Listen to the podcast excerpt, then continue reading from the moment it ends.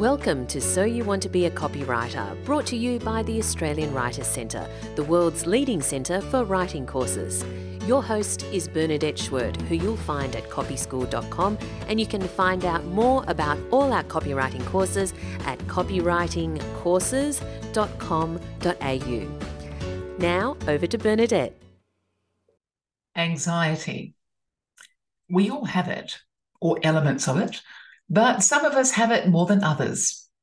Writers, it would seem, have more of it than most. In this revealing podcast, Kerri Sackville, one of Australia's most prominent columnists and popular writers, discusses her writing life, and in particular, her unique relationship to and with anxiety, how it helps her, how it hinders her, and why it's the creative force that underpins much of her work. Hello, I'm Bernadette Schwerdt. I'm the founder of the Australian School of Copywriting and the head copywriting tutor at the Australian Writers Centre. If you'd like to find a process that takes the angst and anxiety out of writing, and in particular copywriting, you need to know about our copywriting courses. Why reinvent the wheel for how to write when we can show you a process that already exists? Here's the thing a short course can make a big impact. Here's a review from Sandy, who recently completed one of our courses. I finished the course and needed to find work. Within a few weeks of finishing, I had my first paid copywriting gig with a leading SEO agency. I couldn't believe how quickly it happened. My first job paid for the copywriting course in full. Without that course, I would never have had the confidence to put myself forward for that job or the skill to deliver on the brief I was given. Thank you, Bernadette, for opening up this new career option for me. Well, well done you, Sandy. Now, to find out more about our courses, you can visit writerscentre.com.au forward slash essentials or copyschool.com. And if you like our podcasts, please leave a review on Apple Podcasts. Let's get started. Kerri Sackville, welcome to my podcast. It's so good to be here. And Kerri, I have to be honest, every Sunday I open up the paper and I go to the Sunday magazine. And when you are there, I'm like, yes, I have a little like oh. internal dance because I just love your articles and I love your honesty and refreshing take on life. And you say the things that a lot of us are feeling, but don't actually say. So that is so nice. Thank you. Uh, that is a genuine um, response because I love your articles and I, have loved all the content that you've provided over the years, and you are prolific. Oh. So I want to start with a couple of key or fun facts about you that oh, maybe okay. people don't know, which I certainly didn't. But firstly, you came runner up to Nicole Kidman for the lead role in BMX Bandits. I did. I did. That was in my acting days. And I, yeah, got all the way to the last auditions and um, I missed out by one. So, do you, know, ever reflect Nicole, on what might have been? I do a lot, actually. Uh, first of all, I think that if she hadn't existed, I would probably be divorced from Tom Cruise right now. Um, but I actually really did pursue an acting career for a while, and I, I had um, a couple of jobs. I had one of the leads in an eight-part miniseries for the ABC when I was I turned sixteen when I was doing it, and I really was considering acting as a career. Um, but I realized at the time that I wasn't kind of committed to doing regional theatre and and honing my craft. I think I just wanted to be famous. so that probably wasn't the the like best motivation for such look, a hard you, career. You so wouldn't be alone go. in having that motivation. Let's face it. And look, here's a question: If you could be married to either Tom or Keith, who would it have been? Um. Oh God definitely not Tom because he's he's you know a, a, bit wacko. But Keith doesn't do it for me either. Isn't that awful? No, probably wasn't she? She have um wasn't she dating that Marcus actor back in in the day? Oh, Marcus um, Graham. Yes, I really liked him. I'd, I'd go. Okay, I'd you'll pick him. Yeah, okay, yeah, I'll pick Marcus Graham. Yeah, yeah. Excellent. Okay, second fun fact about Kerri: um, you originally trained and worked as a social worker. I did. What's that? What was that about? So I started off at uni. I'd always been really good at English and loved writing. And I started off at uni doing a degree in English and linguistics, so doing a BA, and loved it. And I got to the end of second year and just had a major freak out and decided that it wasn't vocational enough and that I needed something, you know, really vocational. Um, so I transferred to social work and I ended up doing social work and I worked as a social worker for three years. And then I moved into other areas. I was doing human resources and recruitment. Um, but then when my son was born, so my first child was born in 1999, and I thought I was going to be a stay-at-home mum and and you know just be with him for a while. And when he was five months old, I went back to uni and I finished um, I finished my BA in English and linguistics, and I absolutely loved it. And it was after that that I started writing. Well, and we will talk more about that. um, and, and in a segue, you say you never read the comments on your articles, which I find interesting. Um, I bet you get a few too. Why don't you? I read the comments on my social media. So when I post something on my social media, um, on my Facebook or Instagram, I'll read those comments because they're people who follow me or who come and find me and are genuine, are generally, you know, polite and um, usually really supportive. But on the um, the Facebook pages of you know whichever publication I you know I'm writing for, usually Herald Age, um, that people are feral, and um, and on you know on their websites, on the Facebook pages, and what I have found, I mean, there are people who leave supportive comments, but what I've found is that for the most part, people aren't motivated to log into a website and um, go to a particular article and leave a comment unless they have something nasty to say they genu- generally don't um, bother logging in to say, wow, great article, you know? Um, and also, people just behave really badly online. And I don't need that. I write as well as I possibly can. I write what I believe. Um, I try and, and, um, you know, entertain people or persuade them or do, do whatever I'm doing in the piece. But I don't need to read nasty comments and I can't filter them out. So I just choose to look away. And often I'll get people, you know, messaging me saying, "Oh my God, you you know, you got 362 comments," and and I'm like, "Great, thank you, but please don't tell me about the negative ones." Yeah, yeah, it's it's challenging as as an actor, and I was an actor too. Um, you know that if you're going to read the, the the good ones, you've got to read the bad ones, or don't read them exactly. all. Exactly. You know, yeah. so you yeah. can you can pick and choose what you take. Yeah. Um, how did you get started as a writer, Kerri? You've been doing it a long time. As I said, you've written so many books and so many articles. You are a font of um, oh. creativity. And, and we'll talk more about how you decide which ideas you run with. But let's talk about how you actually got started. You talked about the degree and you loved it. But what, what were your first few jobs that led you into the writing life? Ah, so, okay. So it started after, so I had my son in 99. Then two years later, I had my um, second child. And after she was born, um, I, I can't remember, she was a few months old. I don't know if you recall, but there was a column space on the back of the Herald and the Age called Heckler, which was 750 words, which is a really good space for a column. And it was open to the public. It was open for public submissions. And every day they would just pub- publish, you know, someone um, who'd, you know, sent through an unsolicited column. And I sent off a piece to Heckler. Um, just uh, you know I hadn't I, I think I've been working doing a little bit of part-time recruitment work but I had never done any professional writing. I'd done a lot of writing for the businesses that I worked for. I would always take over and write their policy manual or their their publicity documents. And I sent off a column to Heckler entitled Sleep is the New Sex.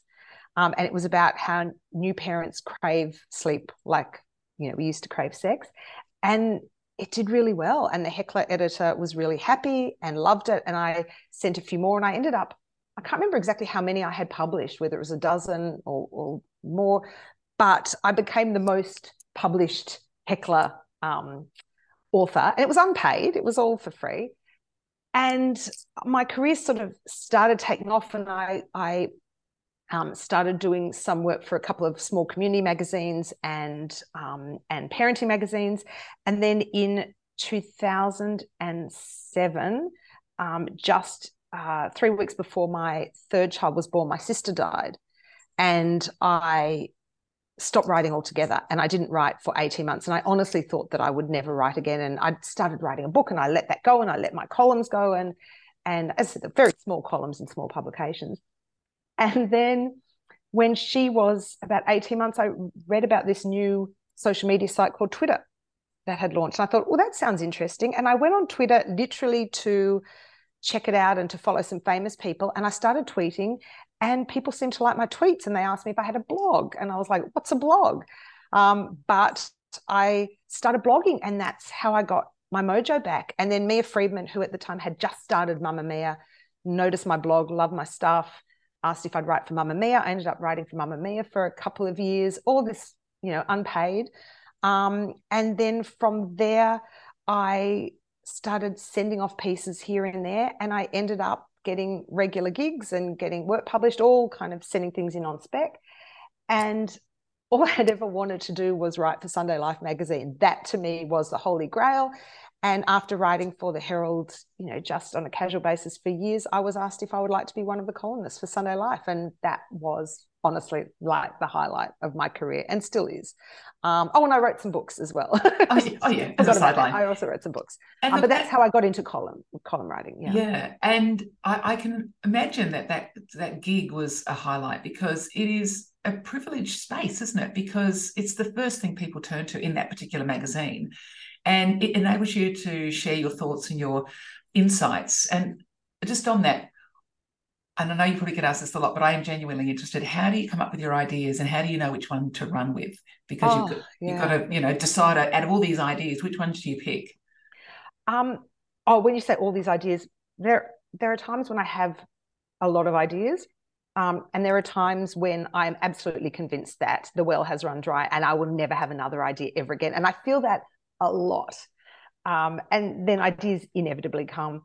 And they come I mean, you know, it's like when you're a creator, they come at the oddest times. So I can sit and pace and try and think. And genu- generally, I will be walking through Westfield, which is like my spiritual home. Um, you know, working from home, I don't see people, so I like to go and surround myself with people walking through Westfield. Um, or I'll be going for a walk, or I'll be in the shower, or I'll be in the car, and suddenly an idea will come to me.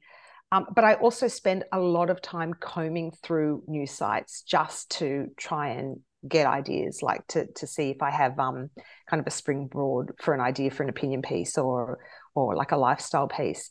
Um and even you know reading novels or talking to people or hearing their stories something would spark. I think I think a lot of people say to me, Oh, you've got such an interesting life because I write about all these weird, funny things that happen to me. But I don't. I have no more interesting a life than anyone. In fact, I think my life is is often quite dull. But I think the key is to notice the things. So to notice the little events. So I wrote something that did really well recently, which was um, I'd read that that um, some couple was like talking about um, that they slept on different sides of the bed every night. And that to me was just wild. And, and so I wrote a whole piece about how you sleep on one side of the bed. And it's a nothing, like it's just a, a little tiny idea, but it's the ability to take that tiny idea and and build something from it, like to notice the little interactions or or you know the funny little things that we do or the weird thoughts that we have and, and be able to write about that and to have opinions of course like you've got yes. to be opinionated yes i think well, yeah. seinfeld is someone who does that exceptionally well it's the hyper observant you know which yeah. is what his shows are all about which is i think what you do really well um let's talk about opinions because um putting yourself out there obviously is it's a a dangerous game in some respects. How do you protect yourself mentally and we'll talk more about anxiety and writing in a moment but how do you you, you know you're putting something out there that's going to get an, a reaction. How do you steady yourself or center yourself when you know that's going out there? That's a that's a really good question and i think the key for me is to make sure that i'm really really sure about what i'm writing and that is something that has um, developed over a period of time. And there were times in the past because you know, when you write for a publication regularly, whichever publication it is, there are times when the editor will come to you. It happens actually quite a lot. And the editor will say, This has just happened. You know, did you see this story? Um, do you have anything to say about it? And there were times in the past earlier on where I would not want to turn down any work. And it's always such a privilege to get an idea from an editor um, instead of having to come up with it yourself that I would say, Oh, yes. And I would try and like come up with an angle or think of something. And there were a couple of times when I wrote pieces that I really didn't stand behind 100%. I was writing because, you know, I wanted to have a, like this opinion piece. It didn't happen a lot, but it did happen once or twice. One notable occasion um, where I wrote something that was quite ill-advised about a subject I really didn't know much about. This was this was you know many many years ago. And then what happens is when people criticize you and you know that you've actually messed up, like you know that your your argument wasn't really rock solid and and you weren't really sure or you were a bit mean or you were a bit um, I don't know, like like there were holes in your argument, then it really is hard. Like, and you know, I berated myself afterwards and and felt really stupid. And when people are saying, you know, pulling holes in your pull, pulling holes apart in your argument, and and you know that they're right, it, it feels awful. So I guess what I do is is more proactive now. I do not write anything unless I am really really sure that I believe it, and I am very good now at anticipating the opposing argument, um, so I can anticipate what people are going to say. Um, and also, I was brought up with my, my dad is is was a lawyer and um, then a judge. I'm very very good at like knowing how to argue and, and anticipating how people are going to debate with me. So I kind of embed the opposing argument into the body of the piece, whatever it is, whether it's a fun fluffy lifestyle piece, whether it's a serious opinion piece, um, and so that tends to ward off a lot of criticism when you've got like people can disagree with your thesis, but your thesis has to be really solid. And if I'm not sure about it, then I will just not write. Um, so I guess that's yeah, that's how I do it. Yeah, I often am amazed at the cogency of your arguments, and I wonder how long it took you to put that together. Because I find that simple arguments take a long time to put together. You know, the crystallization of an idea, yeah. and and you are putting it out publicly. Again, this is probably how long's a piece of string, but from how long would it take you to write, say, a 700 word article for the Sunday Age?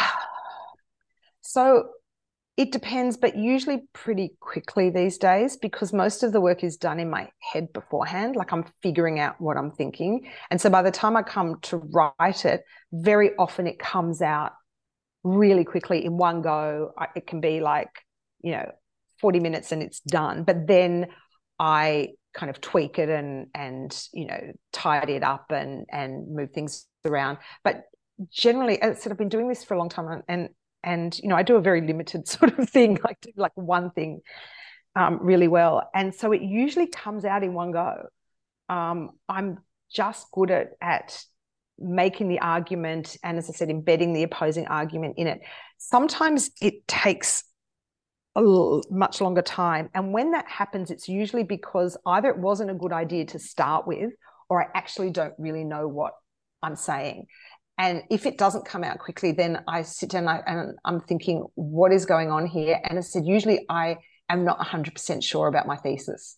Like I'm trying to either make a bigger argument out of something that really isn't enough, or I've just kind of made an error in my logic. And there are times when I'll just like say, right, this isn't working.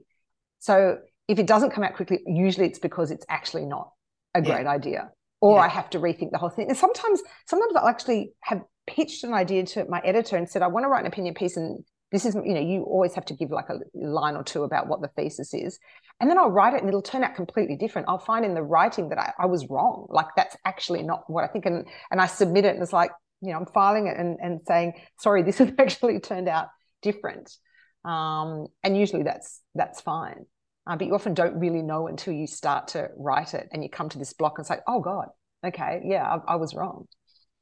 And how much lead time do you generally have? Do you know that you're going to be writing an article on the next date? So you've got X number of weeks to prepare? No. So Sunday Life, um, I'm asked to, you know, I'm asked to, to um, file a piece every few weeks usually, but sometimes um, the editor will message and say, look, someone's dropped out of this slot. Can you write one up quickly? And I'll do it in, in you know, a couple of days.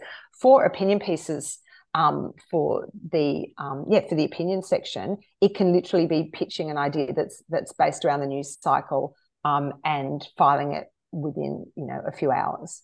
Um, so you know they like obviously the way that the papers work is that they they run around stories that are that are current, and you can see you know something um, that's hit the front page. If you want an opinion piece about it, you've got to get it in really quickly, like literally in a few hours, um, sometimes less. Um, and I, yeah, and, I, and I'm I'm good at that. And I actually didn't realize um, for quite a while in my career that not everybody does that. So I would pitch an idea and have it in that afternoon and find out that oh no, people actually can take you know a couple of weeks to get things in, and and by then it's just not current anymore. So um, everything's changed now, obviously with with you know the online world. You just have, it's just bam, bam, bam, and and um, you know in three days it's completely irrelevant. Mm, yes, and Kerri, you have written many books and you've got a, a, really strong brand. And I, am curious the people listening who maybe haven't progressed as as far or in the early stages of their careers, but would like to emulate something that, that you've done, a mix of you know articles, and I know you did the copywriting course, and you know you've yeah. you've got a really wide um, genre that you can draw from. What kind of tips would you give people who are looking to build their brand, you know, who don't have a profile yet? Yeah, um, I think what what I've always tried to do. I mean, people talk about finding your voice and using your voice, and I I guess there's two things I would say about that. One, for me, and this is my particular brand, but um, I I couldn't keep up a kind of literary persona. I, it's just it would be too much effort for me.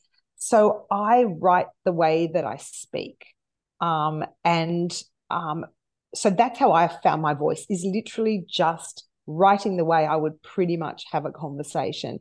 And often I do that literally. So I will sometimes get an idea for a, a column or know that I've, I've, got a column to write and go for a walk and literally dictate it into my phone.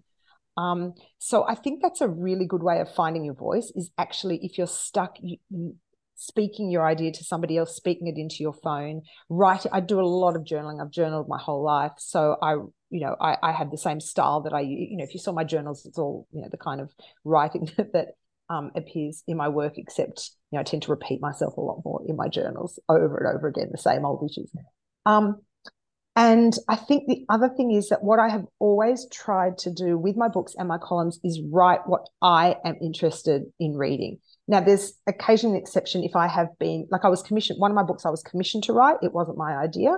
Um, uh, so, um, and that was the book on mess, which I really enjoyed writing, but that was an idea that was brought to me. Um, I think that's probably the first time I've said that on a podcast because every, you know, they ask you the genesis of it. It's like, well, this is how I came up with it. But in fact, it was an idea that was brought to me. Um, and I, I mean, I came up with the idea for the book and, and the whole theme of it and thesis, but I was asked to write, you know, a book in response to the whole Marie Kondo movement. But all the other books are books that I wrote at a time in my life where I wish I had had that to read. So my first book was on marriage and motherhood, a funny um, look at the realities of marriage and motherhood, which wasn't around at the time. So I wrote that. Then I wrote the little book of anxiety because I wanted someone to write humorously and truthfully about the experience of anxiety rather than like a an academic um, kind of reflection on anxiety. And then I wrote my dating book, so dating in midlife, because there wasn't a manual for dating in midlife. Um, and then I wrote, you know, my recent book on on the importance of solitude because I had, you know, made all these um, discoveries and revelations, and and there was, you know, nothing that that kind of met that need. So I think if you write what you are interested in reading, you will always be true to yourself, and that way you can kind of build your brand. So whether that's, you know, if you like reading rom-coms or if you like reading historical fiction or you like reading gritty memoir you know just write what you are interested in reading mm. And let's talk about a couple of those books. Firstly, the, the Little Bit of Anxiety, which it was unbelievably refreshing. You know, um, it was written a few years ago now. Yeah, it was 2012. But yeah, it was. Um, yeah. And we we talked to Stefan a second ago, but your anxiety is still a, a very present yeah. re- reality for you. Um, I'd love to talk more about that because I think a lot of writers um, suffer from, I don't even know the word suffer is the right word, but experience anxiety.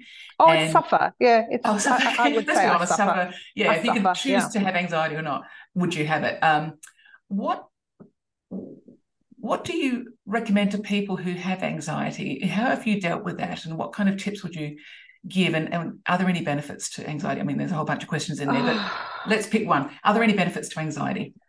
I, you know, people will say it gives you drive, and, and I, I honestly, if I could remove all anxiety from my life, I would. I I don't feel like it's been a great friend to me. I I feel like it's something that I have had to work really, really, really hard to manage. Um, I mean, yes, I can see that anxiety does, you know, being anxious to prove yourself or being anxious to succeed or being anxious to um, be productive, you know, I can see can can drive you. But for me, when I get anxious, it actually makes it much harder to write. Um, anxiety for me often manifests with quite a cloudy mind.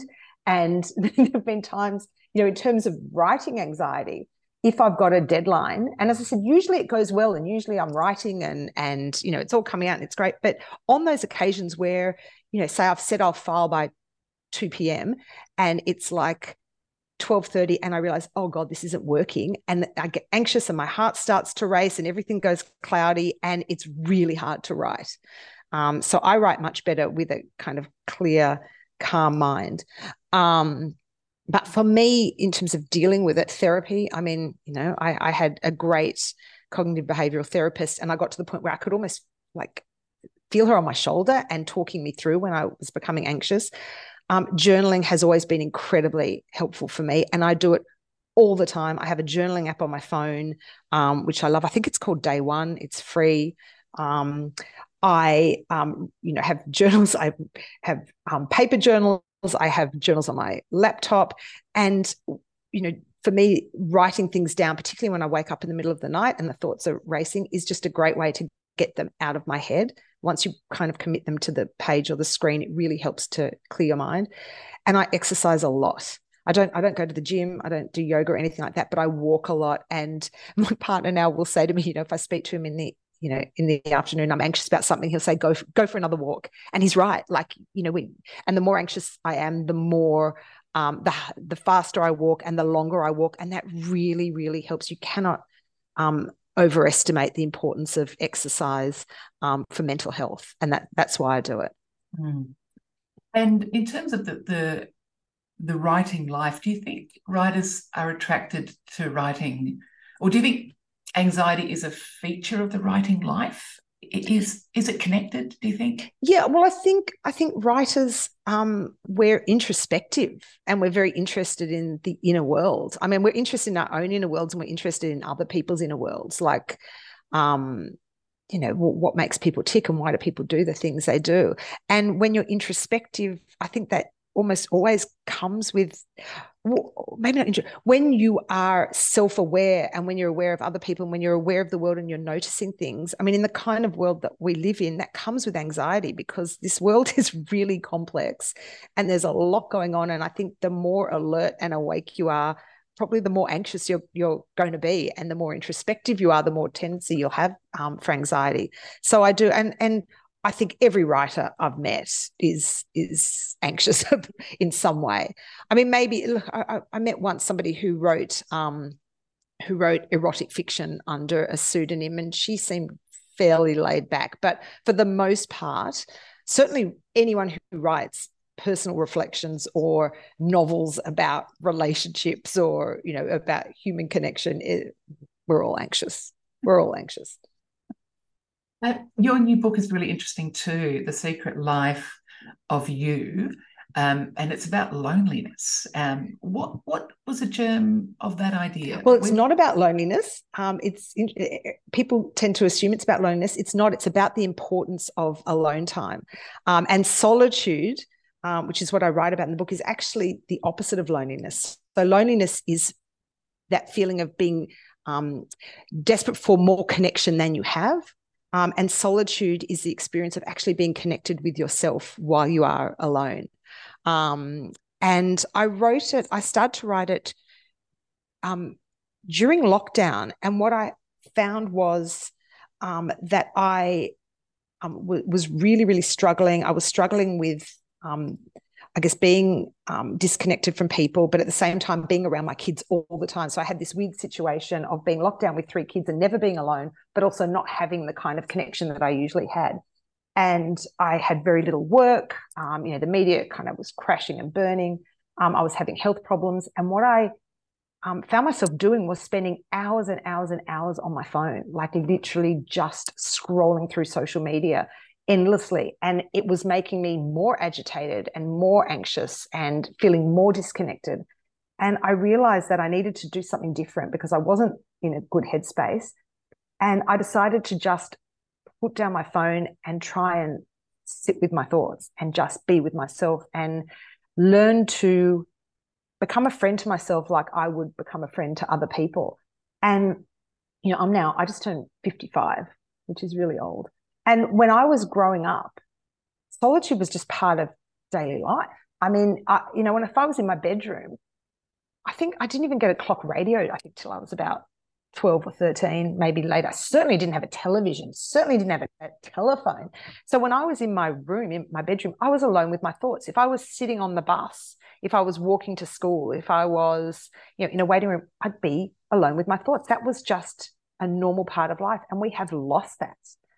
Um, and because of social media and because of smartphones and because of um, the internet and Wi Fi and everything else, most of us don't ever have to be alone with our thoughts. So we very rarely are. And, and alone time has almost become this problem to be solved um, by turning to our phone. It's incredible how reflexively we do it. And I did a deep dive into the kind of the effects of that on our brains and on our well-being, and it's huge. I mean, not being able to spend meaningful time alone has an impact on our relationships, on our emotional well-being, on our creativity, um, on the development of our um, moral courage. So on the development of, of just um, our um, moral center and how we make make decisions. Um, and it also kind of minimizes our life because if we race through life and never actually get to know the one person who's going to be with us forever, um, it's an incredible waste.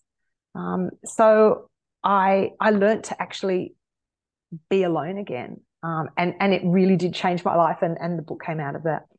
It's a very long answer to a short question. no, it's, it's a it's a beautiful topic, and uh, and you treat it really delicately as well. What what are the some of the tips that you would recommend for dealing with uh, to become more comfortable with being alone in your so there's a lot in the book but um, what i want to stress is that i'm not um, encouraging people or, or, suggesting that people take themselves off like to a five day silent retreat or or you know go and live alone if you if you don't want to do that or travel alone if you're not interested um, I've done all of those things, but actually, I haven't done a silent retreat, but I have taken myself off um, for a very isolated holiday. Um, but what I'm suggesting people do is just to take more incidental moments of alone time during the day. So, the kind of moments that we used to have and the kind of moments that our brain needs. Like, we all need time during the day to power down. We are not designed to be having stimulation round the clock. Um, it's really bad for us. So, audit your social media, is a start, but catch yourself in all those moments when you pick up the phone. Um, so, for example, when you go out for a walk, try either not taking your phone with you. I always take my phone with me because I use it as a step counter. so, and I like to count my steps.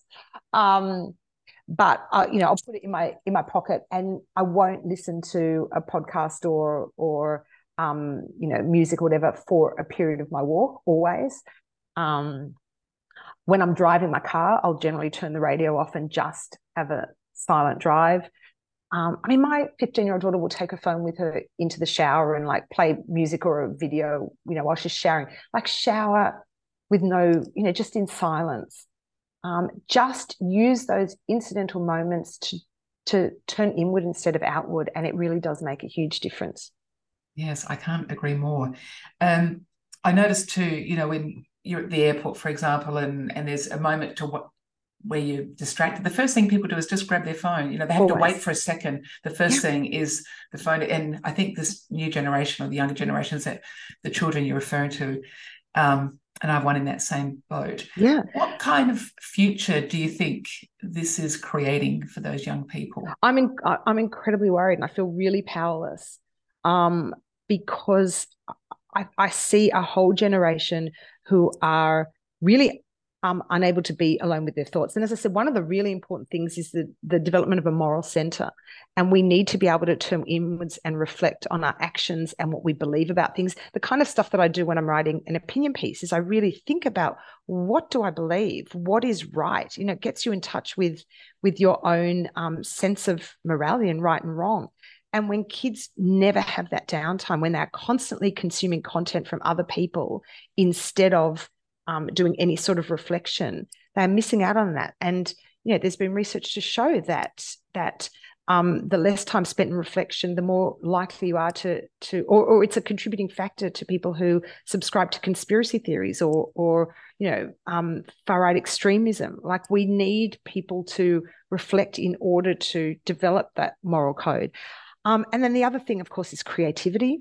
You know, when I was researching the book, a lot of um, very, very smart people, smarter than, than me, you know, people in, in tech and, and industry and business, um, people like Bill Gates and, and um, inventors saying things like they could not have developed their products or um, their research findings in this kind of climate because the workforce doesn't encourage reflection and contemplation. Everything is about you know group work and open plan offices, and there's no time just to to be alone with your thoughts. Um, and then just for attention spans, you know, I can see that the difference that it has. I can see because I've got um, my eldest is 24, and then I've got a 22 year old, and then I've got a 15 year old, and the difference between the way that my two adult kids use social media and my youngest does because my my adult kids had some time without social media they had they grew up for a while without smartphones whereas my 15 year old has been exposed to it her whole life. Um, and they are much better at putting down their phones. You know this generation of of um, kids really finds it very difficult to do that. Um, and um, I, I think it's it's changing our brains. And it's not necessarily something we can stop, but I think it's something that we need to be aware of. Um, and as parents, you know, I, I, regret how how early I gave my youngest um, access to devices. The one bit of advice I would I would give to parents is just to hold off as long as you possibly can. You know, when I see babies being pushed in strollers, um, kind of looking at iPads you know it's it's a little bit heartbreaking because then then they are not learning to entertain themselves babies are naturally pretty good at it you know you see your baby like lying on the ground playing with their toes like they're using their imaginations you give them a rattle and they wave it around like i you know they actually can learn to be alone with their thoughts if we allow them to be. But by constantly putting devices in their hands, we're robbing them of those skills and it's going to impact on the rest of their lives. I don't like to sound preachy because I, I really do understand. I did it myself. Yeah. Like I didn't know better. And parents are just desperate to get a break and they're very they're great tools for for babysitting and you know you've got to do what you've got to do and sometimes we we really need to just you know have some space and go and have a shower or do the cooking or whatever and put our kids in front of the TV or a computer or whatever. But but when there's a choice, when you know you can actually have them sitting up at the table playing with crayons or in their pram, like looking around or playing with a toy, that's the better option. Yeah. Yeah. It's a tricky time, isn't it? Because it's um it's very difficult to hold the line when yeah. the world around them is uh, they're all partaking in it. And so, moving forward with your book, Kerri, um, and I know there are people out there who've written books as well. What, and there's sort of a different sort of slant, but what kind of um, promotional techniques do you use to get your book out? Is that something oh, that occupies God. you? Do you like it, or do you think oh you just wish God. you could just go out there and? I hate it so much, and I think a lot of authors do. Maybe, maybe not the younger authors coming through now who are like TikTok natives. Um, but for people like me and my generation, it is so hard. And and I feel, you know, I feel sort of a bit ironic saying that because I got my start on Twitter. You know, that's how I I kind of grew my audience and I started to blog and I got noticed via Twitter. And that worked really, really well for me. Um, and I started blogging at a time when it was quite new and I um, it was much easier kind of to get noticed. And I find it really hard to negotiate social media now. Um, it's I, have never been great at Instagram. I was decent at I was good at Twitter. I was decent at Facebook. I've never been great at Instagram. It's a visual medium. It's it's you know I never really grew a huge audience on Instagram, and I've never even like TikTok is just beyond me. I know I sound I'm not actually a boomer.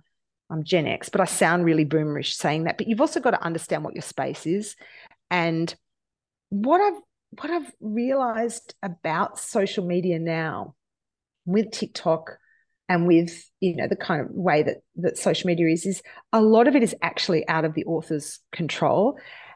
And you know i'm not a novelist so i think it's it's probably worse for novelists. Um, but there seems to it seems to be so random what books kind of get picked up and do really well and start doing well on BookTok. And i have seen books do incredibly well um, that you know a, a decent they're decent reads. They're okay, like they're fine. But some books that are really wonderfully written um, just don't get that that same kind of traction for whatever reason. Um, and I, it's really difficult because you can do you do everything you can do, and you publicize your book, and you put it on your socials, and you you, you know you do interviews, and you and you send out copies to other people. But so much depends on the one, um, you know, relevant person loving it and it going a bit viral on their account, or if you're you know a novelist trying to get you know picked up on BookTok, um, you know, just uh, something hits a zeitgeist and it builds on itself and and things do well for seemingly random. Like one book gets picked up and is like anointed as the you know the, the book of the week or month or whatever. And i think it is incredibly frustrating for authors to realize how little control they have over the process. So i actually know authors who have tried to hack kind of the BookTok algorithm um, by writing a book that they feel will you know do really well on BookTok and it doesn't work. Like it's it's almost unhackable i think. It's it's you can't anticipate what people are going to love. Like at the moment they're you know they love twisty turny novels with big reveals but sometimes those kind of novels do really well on tiktok and sometimes they don't. Like um it's it's frustrating. And i guess probably always been like that like I, I suppose it's always been like that but it feels much more um extreme now because of social media um, so I guess my answer is I find the publicity trail both um, it, it's fun in terms of doing interviews about your book and talking to people who are interested who've read it. That part's great, but the whole idea of trying to make your book a success in an environment where you really do have very little control over the outcome is really tough. Yeah. So in that light, Kerri, what is your version of success then for you as as an author? What what would that look like? Just based on this I'll, last book. I'll let you know if I find out. I don't know. I mean, I've written five books. Some have done really well. Um, some not as well um, for you know reasons again beyond my control. Like one my my dating book which is one of my favorite books i absolutely love it. People all the response has been absolutely amazing but the the publishing house that i i had been with random house before that and i went with a different publishing house and they collapsed three weeks before my book was published. So you know things like that go wrong in the publishing world. Um, and people were trying to get my book and there just weren't copies in the store. So that book never did as well as i think it should have. And and again beyond my control some things are in your control um, yeah. but I, I guess i've always seen myself as you know people say they're a jobbing actor like mm-hmm. I, I see myself as a jobbing writer but i have never felt like um a like I've, I, I love being in Sunday Life. That it gives me enormous satisfaction, and that feels really good. And I still get a buzz out of it every time I see my my photo in there. Um, so that feels really good. I, I, you know, am really happy that I've had my books published. They've been published overseas. That feels really good. But you're always comparing yourself to other people, aren't you? So that's just, I think you know, I was speaking to a novelist friend of mine who's really successful, but she was somebody else who's in her kind of genre, had her books just taken off in in the States. And she's like, why wasn't it me? And and you know, we all feel like that. So we're all comparing ourselves to other people. I've compared myself to, you know, nonfiction writers whose books kind of you know have have done much better than mine or have been turned into a you know in a into a series or whatever um so i try and be grateful for the success i've had and i and I do feel grateful, but I'm always thinking, wouldn't it have been nice if? and I think that's I think that's natural. Um, as I get older, I um, am doing that lesson and trying to be more satisfied and looking back on my body of work. Um, you know, I know there's a lot there, and I, have got it all into um, a portfolio, and it's yeah, there's there's a lot there, and I feel really good about that. But do I feel like a huge success? No. But then I don't want to. I, I, I, you know, for people listening who who are still waiting to get their first piece published, that must sound awful. Like I, you know, I'm I'm very grateful. But there's always something I've learned in life. There's always going to be people who are more or less successful than you. So if I look at people trying to start, or if I look at where I was, um, I feel really good about what I've done. If I look at people who have achieved far more than me, I'm like, oh God, you know, yeah. only five books and none of them, you know, a New York Times bestseller. Wow. Yeah. So you, I, I, try these days to stay in my own lane. But do I walk around going, wow, I'm a great success? No. No. I have a friend who um, has just written a book. It's unpublished. It's 150,000 words, and, and, and wow. Yeah, and I and I said to him because it's been one of his life's work. You know, I said, "What if Yeah. this doesn't get published?" I said, "How will that make you feel, and will that prevent you or you know stop you from writing the next one?" He goes, "No." He said, "It's just what I do. It's who Well, I that's am." That's wonderful. Yeah. And I'm like, Yeah. wow, you know, Yeah. I'm I'm really impressed with that that mindset. But the other thing I just throw in too, Kerri, because I know exactly what you're saying. When I'm writing something and it's taking longer than it should or whatever, and I I think it's not what I'm doing, it's who I'm becoming. You know, I Yeah. often refer to that because I think, okay, this is not giving me exactly what I thought, but who have I become in the Yeah. process and how can I Yeah. apply that to the next thing? So it's um I think the comparison thing is really common. I mean, who doesn't? Yeah. And there's always people above and there's always people below. You know, it's like Yeah. it's uh, a and matter also, of I, I'm non like I'm, I write nonfiction, and I tried to write novels, and I was terrible at it. I mean, really genuine. People often say, "Oh, you thought about writing a novel?" I was really bad at it. So I have so much admiration for people who write novels, for example, and that to me feels like something I I just couldn't do. So I consider somebody who's written a novel, even if it hasn't kind of you know done, like set the world on fire, somebody's written a novel. I think that is an incredible achievement um, and something I'm really in awe of. Um, and yeah, I, I think um, comparison is really difficult, but it also, I guess, is is what keeps us, you know, kind of pushing forward. And um, there are some people in, in our industry who are incredibly prolific, and and kudos to them. and I think that is a fantastic place to finish our beautiful chat. Thank you so much for sharing Oh, it's been time great. with me. It's been really fun. Kerri's reflections on anxiety and writing reminded me of the quote, Tears are words that need to be written. And I think her popularity stems from voicing thoughts that many of us grapple with, but often can't express or consciously choose not to articulate. And in an era where bravery is essential for writers, this conversation with Kerri highlights the courage required to be a writer. Now, here's a very interesting quote from George Bernard Shaw to finish off with. All great truths begin as blasphemies. Interesting. And a joke to lighten the tone. What's the difference between a writer and a large cheese pizza? The pizza can feed a family of three. And that's it from me. All the best and bye bye. Thanks for listening to So You Want to Be a Copywriter. You'll find the show notes at soyouwanttobeacopywriter.com.au. This podcast was brought to you by the Australian Writers Centre. Do you want to get started as a professional copywriter? Have a look at our course Copywriting Essentials. Created by Bernadette Schwerdt, this five week online course will teach you how to write words that sell and get paid to be creative. Find out more at writerscentre.com.au slash copywriting. And thanks for listening to So You Want to Be a Copywriter. You'll find the show notes at soyouwanttobeacopywriter.com.au.